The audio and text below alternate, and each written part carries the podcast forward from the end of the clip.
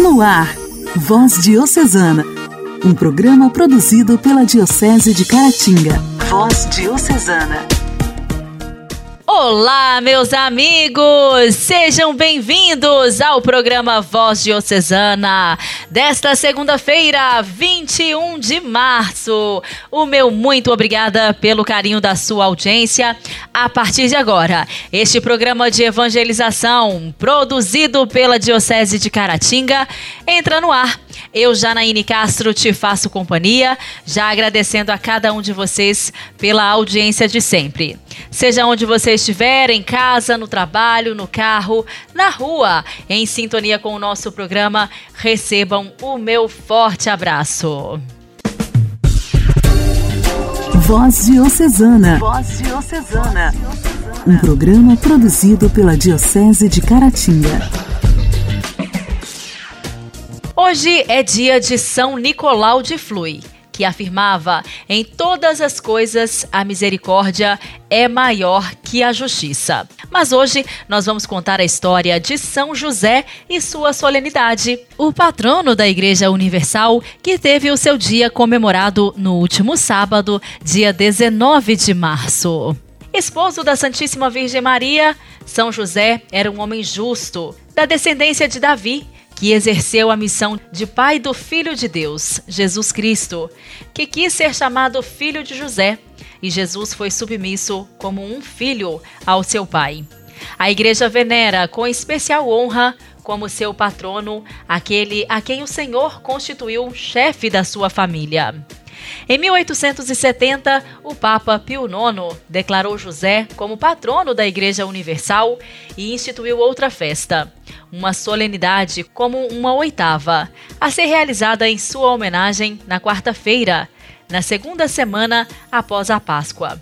A festa de 1870 foi substituída no calendário romano geral do Papa Pio XII em 1955 pela festa de São José Operário a ser comemorada em 1 de maio. Essa data coincide com o Dia Internacional dos Trabalhadores, desde a década de 1890, e reflete o status de José como santo padroeiro dos trabalhadores. Em 1870, o Papa Pio IX proclamou São José como patrono da Igreja à cidade e ao mundo. Logo após, em 1871, o mesmo Papa concedeu as prerrogativas litúrgicas dos patriarcas às festas de São José para perpétua memória. A primeira definição de José, que encontramos no Evangelho de Mateus, é homem justo. Diante da inexplicável gravidez de sua noiva, não pensa no próprio orgulho ou na dignidade ferida. Pelo contrário, pensa salvar Maria da malvadez das pessoas, da lapidação, a qual podia ser condenada. Ele não quis repudiá-la publicamente, mas deixá-la em segredo. Porém, um anjo veio sugerir-lhe a escolha mais justa de não ter medo. Não temas receber a Maria, tua esposa, porque o que nela está gerado é obra do Espírito Santo. Ela dará à luz a um filho e lhe porás o nome de Jesus. Um anjo acompanha José nos momentos mais difíceis da sua vida. A sua atitude, diante das palavras do mensageiro celeste, foi de confiante obediência. Recebe Maria como sua esposa. E depois do nascimento de Jesus, o anjo volta a advertir-lhe sobre o perigo da perseguição de Herodes. Então, de noite, ele fugiu com sua família para o Egito, um país estrangeiro, onde deveria começar tudo de novo e procurar um trabalho. E quando o anjo volta, mais uma vez, para avisar-lhe da morte de Herodes, convidando-o a regressar para Israel, ele tomou consigo a sua mulher e o seu filho e se refugiou em Nazaré, na Galileia, sob a orientação do anjo. Sem dúvida alguma, José amou Jesus com toda a ternura que um pai tem por seu filho. Tudo o que José fez foi proteger e educar o misterioso menino. Obediente e sábio, que lhe fora confiado. Educar Jesus. A imensa desconformidade de uma tarefa de dizer ao Filho de Deus o que é justo e o que é injusto. Deve ter sido difícil para ele, humanamente falando, ter que procurá-lo com aflição por três dias no templo onde ele tinha ficado, sem avisar seus pais, para discutir com os doutores e ter que ouvir daquele menino de 12 anos. Não sabias que devo ocupar-me das coisas do meu pai? Este é um tipo de perplexidade que todo pai sente quando percebe que seus filhos não lhes pertencem e que o destino deles está nas mãos de Deus. Por isso, ele é modelo de paternidade e intercessor dessas causas. Segundo a tradição, José teria morrido circundado por Jesus e Maria.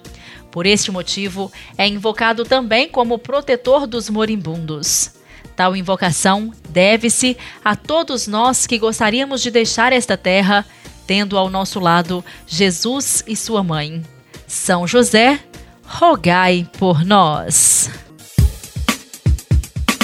A alegria do Evangelho. O Evangelho. Evangelho. Oração, leitura e reflexão. Alegria do Evangelho. O Evangelho desta segunda-feira será proclamado e refletido por Padre Daniel Fialho, pároco de Vermelho Novo.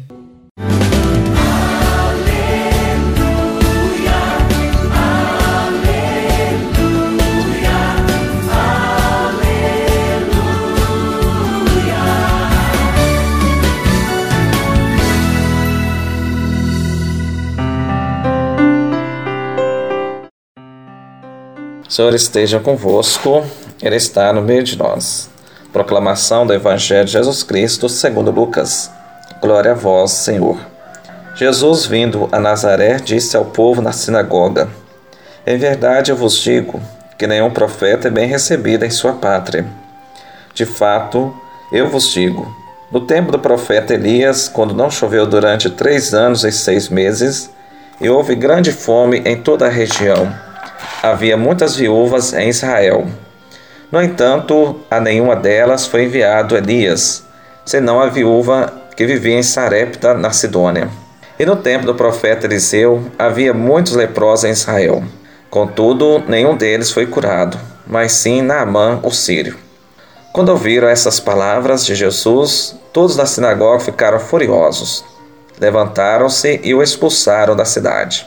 Levaram-no até o alto do monte sobre o qual a cidade estava construída, com a intenção de lançá-lo no precipício. Jesus, porém, passando pelo meio deles, continuou o seu caminho. Palavra da salvação.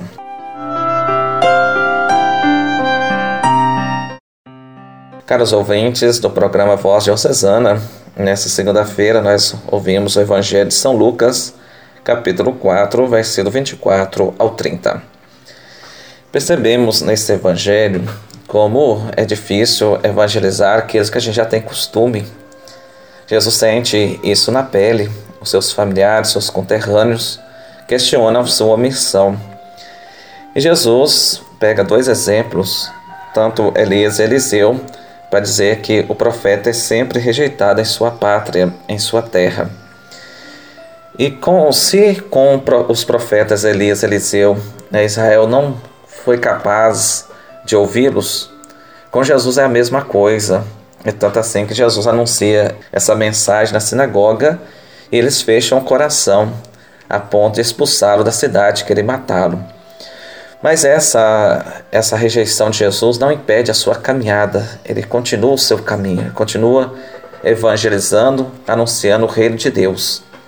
A mensagem é: aqueles que eram privilegiados por ter a palavra de Deus, tanto pela lei quanto pela pessoa de Jesus, não foram capazes de abrir o seu coração para ouvi-lo, escutá-lo.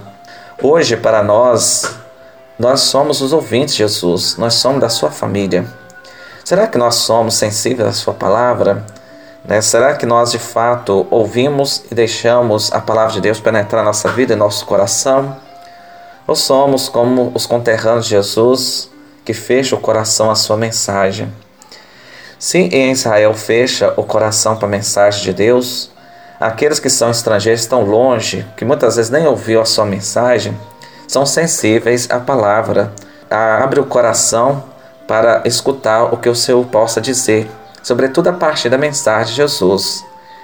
Nós que somos privilegiados por ter a mensagem de Jesus, o seu Evangelho, somos sensíveis, né? escutamos de fato, deixamos que essa palavra nos, nos transforma, deixamos que essa palavra de fato nos encaminha para o caminho da salvação, ou de fato nós somos é, insensíveis, fechamos o coração. Que esse tempo quaresmal, caros ouvintes, nos ajude a escutar sempre a palavra do Senhor. Possamos de fato ser amigos de Jesus que o Senhor assim possa nos abençoar e nos guardar em seu amor. Amém.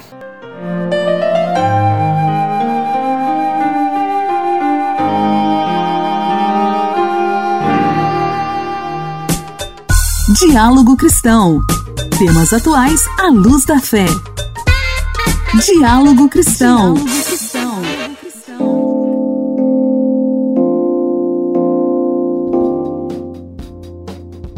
O Exame Nacional do Ensino Médio vai mudar a partir de 2024.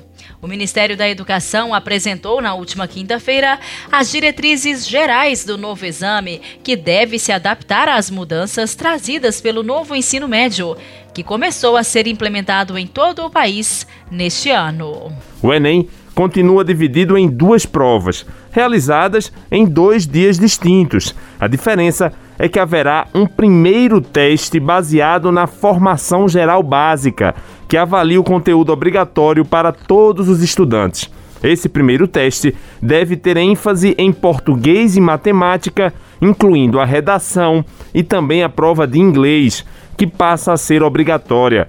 O secretário de Educação Básica do MEC, Mauro Rabelo, destacou que essa prova deve ser interdisciplinar, ou seja, não separada por áreas do conhecimento. O primeiro instrumento corresponde à parte obrigatória né, na formação geral básica. Ele é contextualizado e interdisciplinar. Não é um instrumento separado nem por área de conhecimento, nem por componente curricular. Então, nós vamos avaliar do estudante exatamente essa capacidade de fazer essas interrelações entre os componentes, entre o aprendizado, o conhecimento adquirido nas diversas áreas.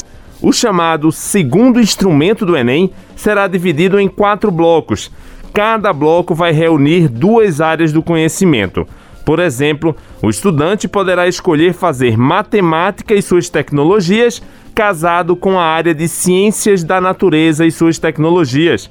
Ou uma outra opção é casar ciências da natureza com ciências humanas e sociais aplicadas. Segundo o secretário Mauro Rabelo, a escolha de um dos quatro blocos deve refletir o itinerário definido pelo aluno ao longo do ensino médio, além de ter relação com o curso que ele pretende para o ensino superior.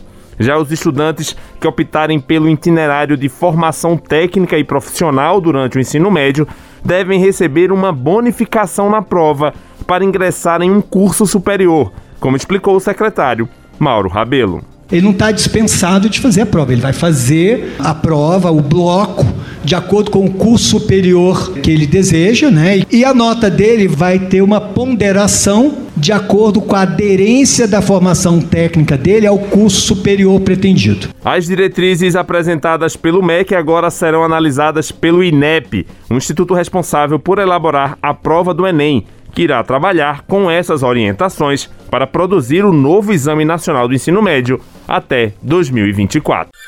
Igreja, Igreja em Ação. Formação, CNBB, notícias, Vaticano, diocese, não paróquia, a minha Igreja fé. em Ação. Igreja em Ação. O Papa Francisco, em mensagem de vídeo divulgada na última sexta-feira aos participantes do Congresso de Educação Religiosa da Arquidiocese de Los Angeles, reforçou o convite para transformar a nossa missão em água viva de esperança, como fez o Frei Junípero Serra, canonizado em 2015. Afinal, se você é cristão, se você é igreja, a igreja é em saída, não para dentro, e deve alcançar as periferias existenciais com coragem e criatividade, diz o Papa Francisco. O Papa Francisco participou do Congresso de Educação Religiosa de Los Angeles, ao sul da Califórnia, nos Estados Unidos, através de uma mensagem em vídeo transmitida nesta sexta-feira. O evento, organizado pela Arquidiocese local, acontece em modalidade virtual e também presencial. Após saudar os participantes, o pontífice fez referência à crise social gerada por uma pandemia que continua nos pedindo a estarmos vigilantes. O coronavírus sigue causando separação social e tristemente a perda da vida a tantas pessoas.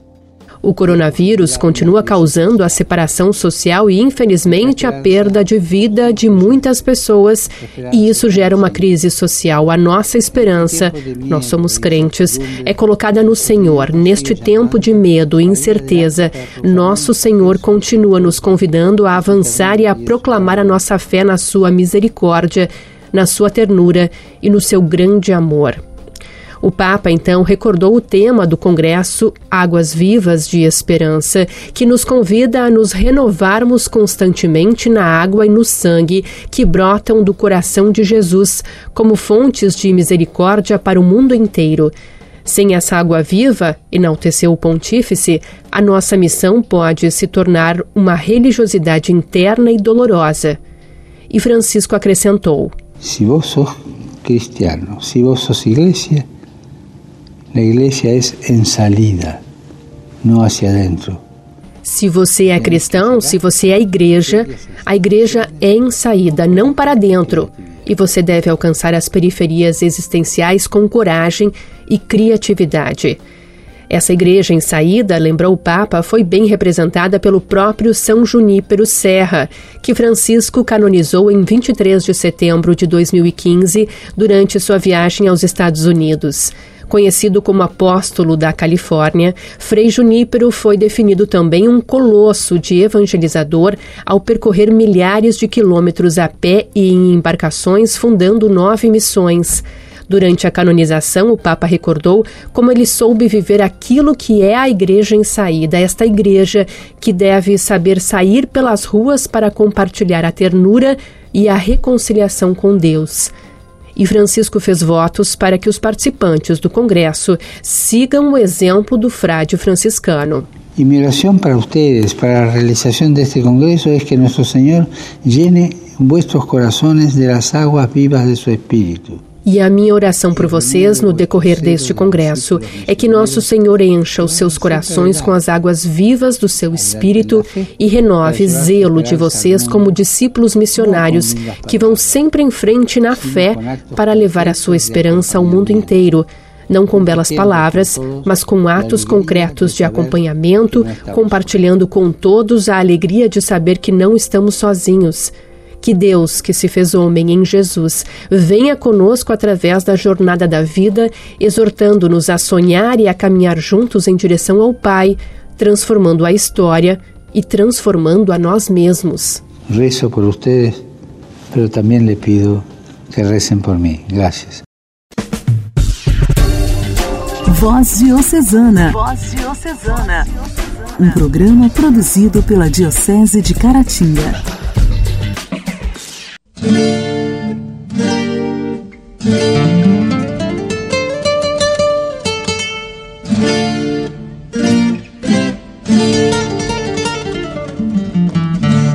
E assim foi que aprendi, olhando ao meu redor, que o mundo é muito triste sem amor, que a vida não tem graça se eu não amo. Nem tudo que eu sonhar será como eu sonhei. Porém, se eu não tentar, jamais eu saberei o gosto de viver, o gosto da esperança. E assim foi que aprendi na hora de sofrer que nada faz sentido sem perdão. Que se eu não perdoar eu me enveneno. E se eu viver querendo eterna compreensão, jamais aprenderei do amor esta lição O amor é bom demais, porém às vezes dói. E assim foi que aprendi, olhando aquela cruz,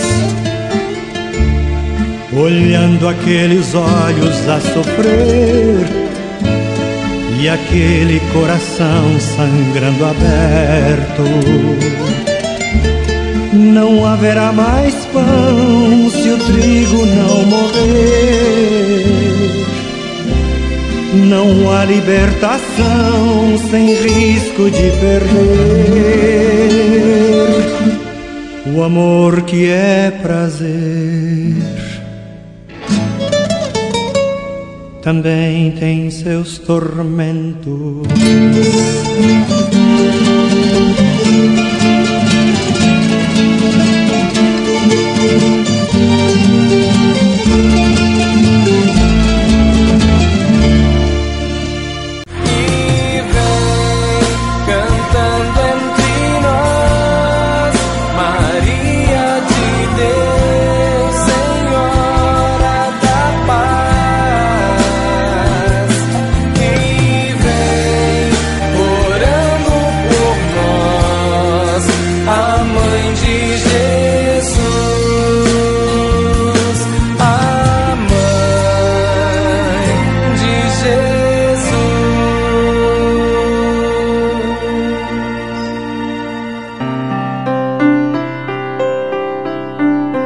Amado povo de Deus, paz e bem, eu sou o Padre Marlone e esse é o nosso Momento Mariano. Momento Mariano. Mariano. Olha, as primeiras palavras que a maioria das crianças dizem são, de forma muito afetiva, o tratamento para os seus pais, que é a palavra mamãe papai, o que os deixa muito emocionados até.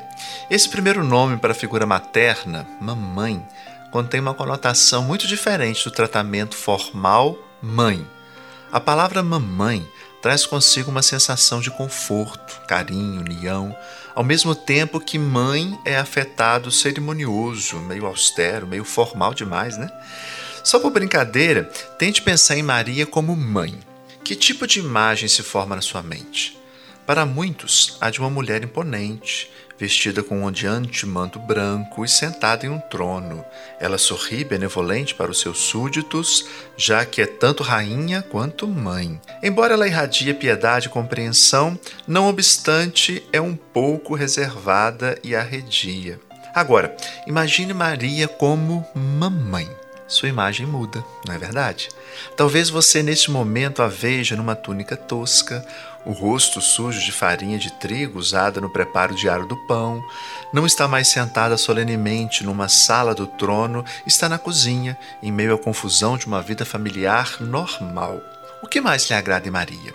Talvez seja Maria, a Rainha Mãe, no comando de uma legião de anjos confiante, poderosa e controladora ou talvez seja a Maria Mamãe, de braços abertos, sempre com um abraço e um sorriso. Muito provavelmente, ambas as imagens têm o seu atrativo. Quando estamos necessitados de uma mãe, podemos nos voltar para Maria, a Mãe Poderosa, que não só sabe o que é melhor para nós, como também tem meios de ajudar a nos satisfazer as necessidades. Mas quando temos saudades da mamãe, aí sim também podemos buscar consolo em Maria, nossa mamãe, que nos envolve amorosamente com seus braços e enxuga as lágrimas com seus beijos. E aí, em geral, você imagina Maria como mãe ou como mamãe? Que aspectos de Maria você precisa considerar hoje? É preciso reconhecer que temos necessidade do amor de uma mãe. Se nós não temos uma mãe na terra, podemos ter a certeza que temos uma mamãe no céu. Ficamos hoje por aqui. Um forte abraço, meu querido, minha querida. Até o nosso próximo programa, se Deus quiser. Deus te abençoe.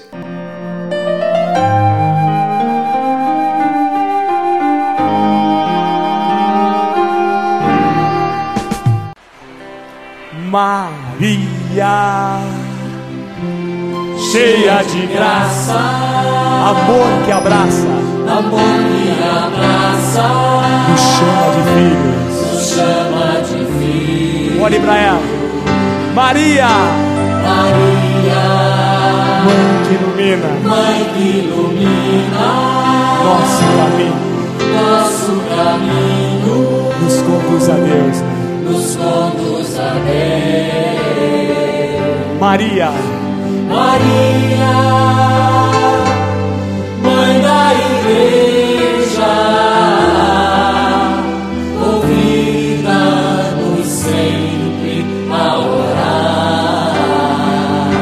Força Maria, Maria, esplendor de beleza, que abre, poder cantar seu nome, poder cantar seu nome. Maria, Maria, cheia de graça, amor que abraça,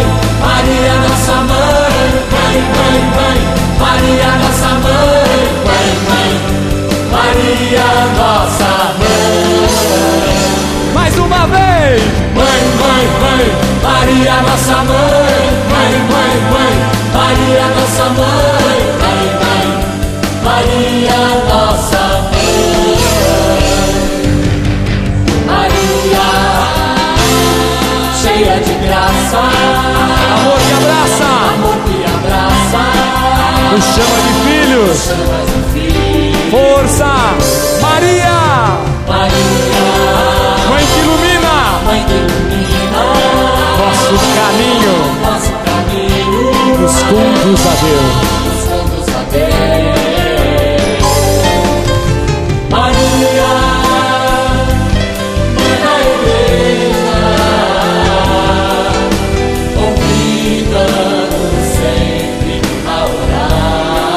Esplendor de beleza, Maria, esplendor de beleza, que alegria, mãe, que alegria, poder cantar seu nome.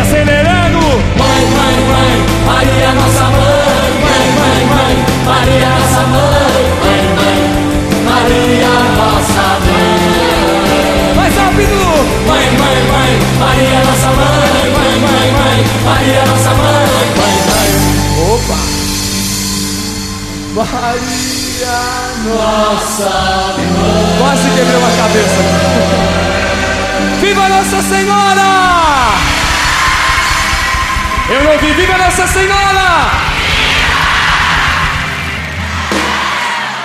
vocês gostam de uma festa, né? Louvado seja Deus, mais uma. Voz Diocesana. Voz Diocesana. Um programa produzido pela Diocese de Caratinga. Caros amigos, nesta segunda-feira, 21 de março, terminamos aqui mais um programa Voz Diocesana. Espero que vocês tenham gostado. Amanhã, se Deus quiser, a gente volta com o nosso programa de evangelização. Eu conto com a sua audiência. Desejo para você uma semana repleta de muitas bênçãos. Fique em paz. Até amanhã. Você ouviu Voz Diocesana, um programa da Diocese de Caratinga. Voz Diocesana.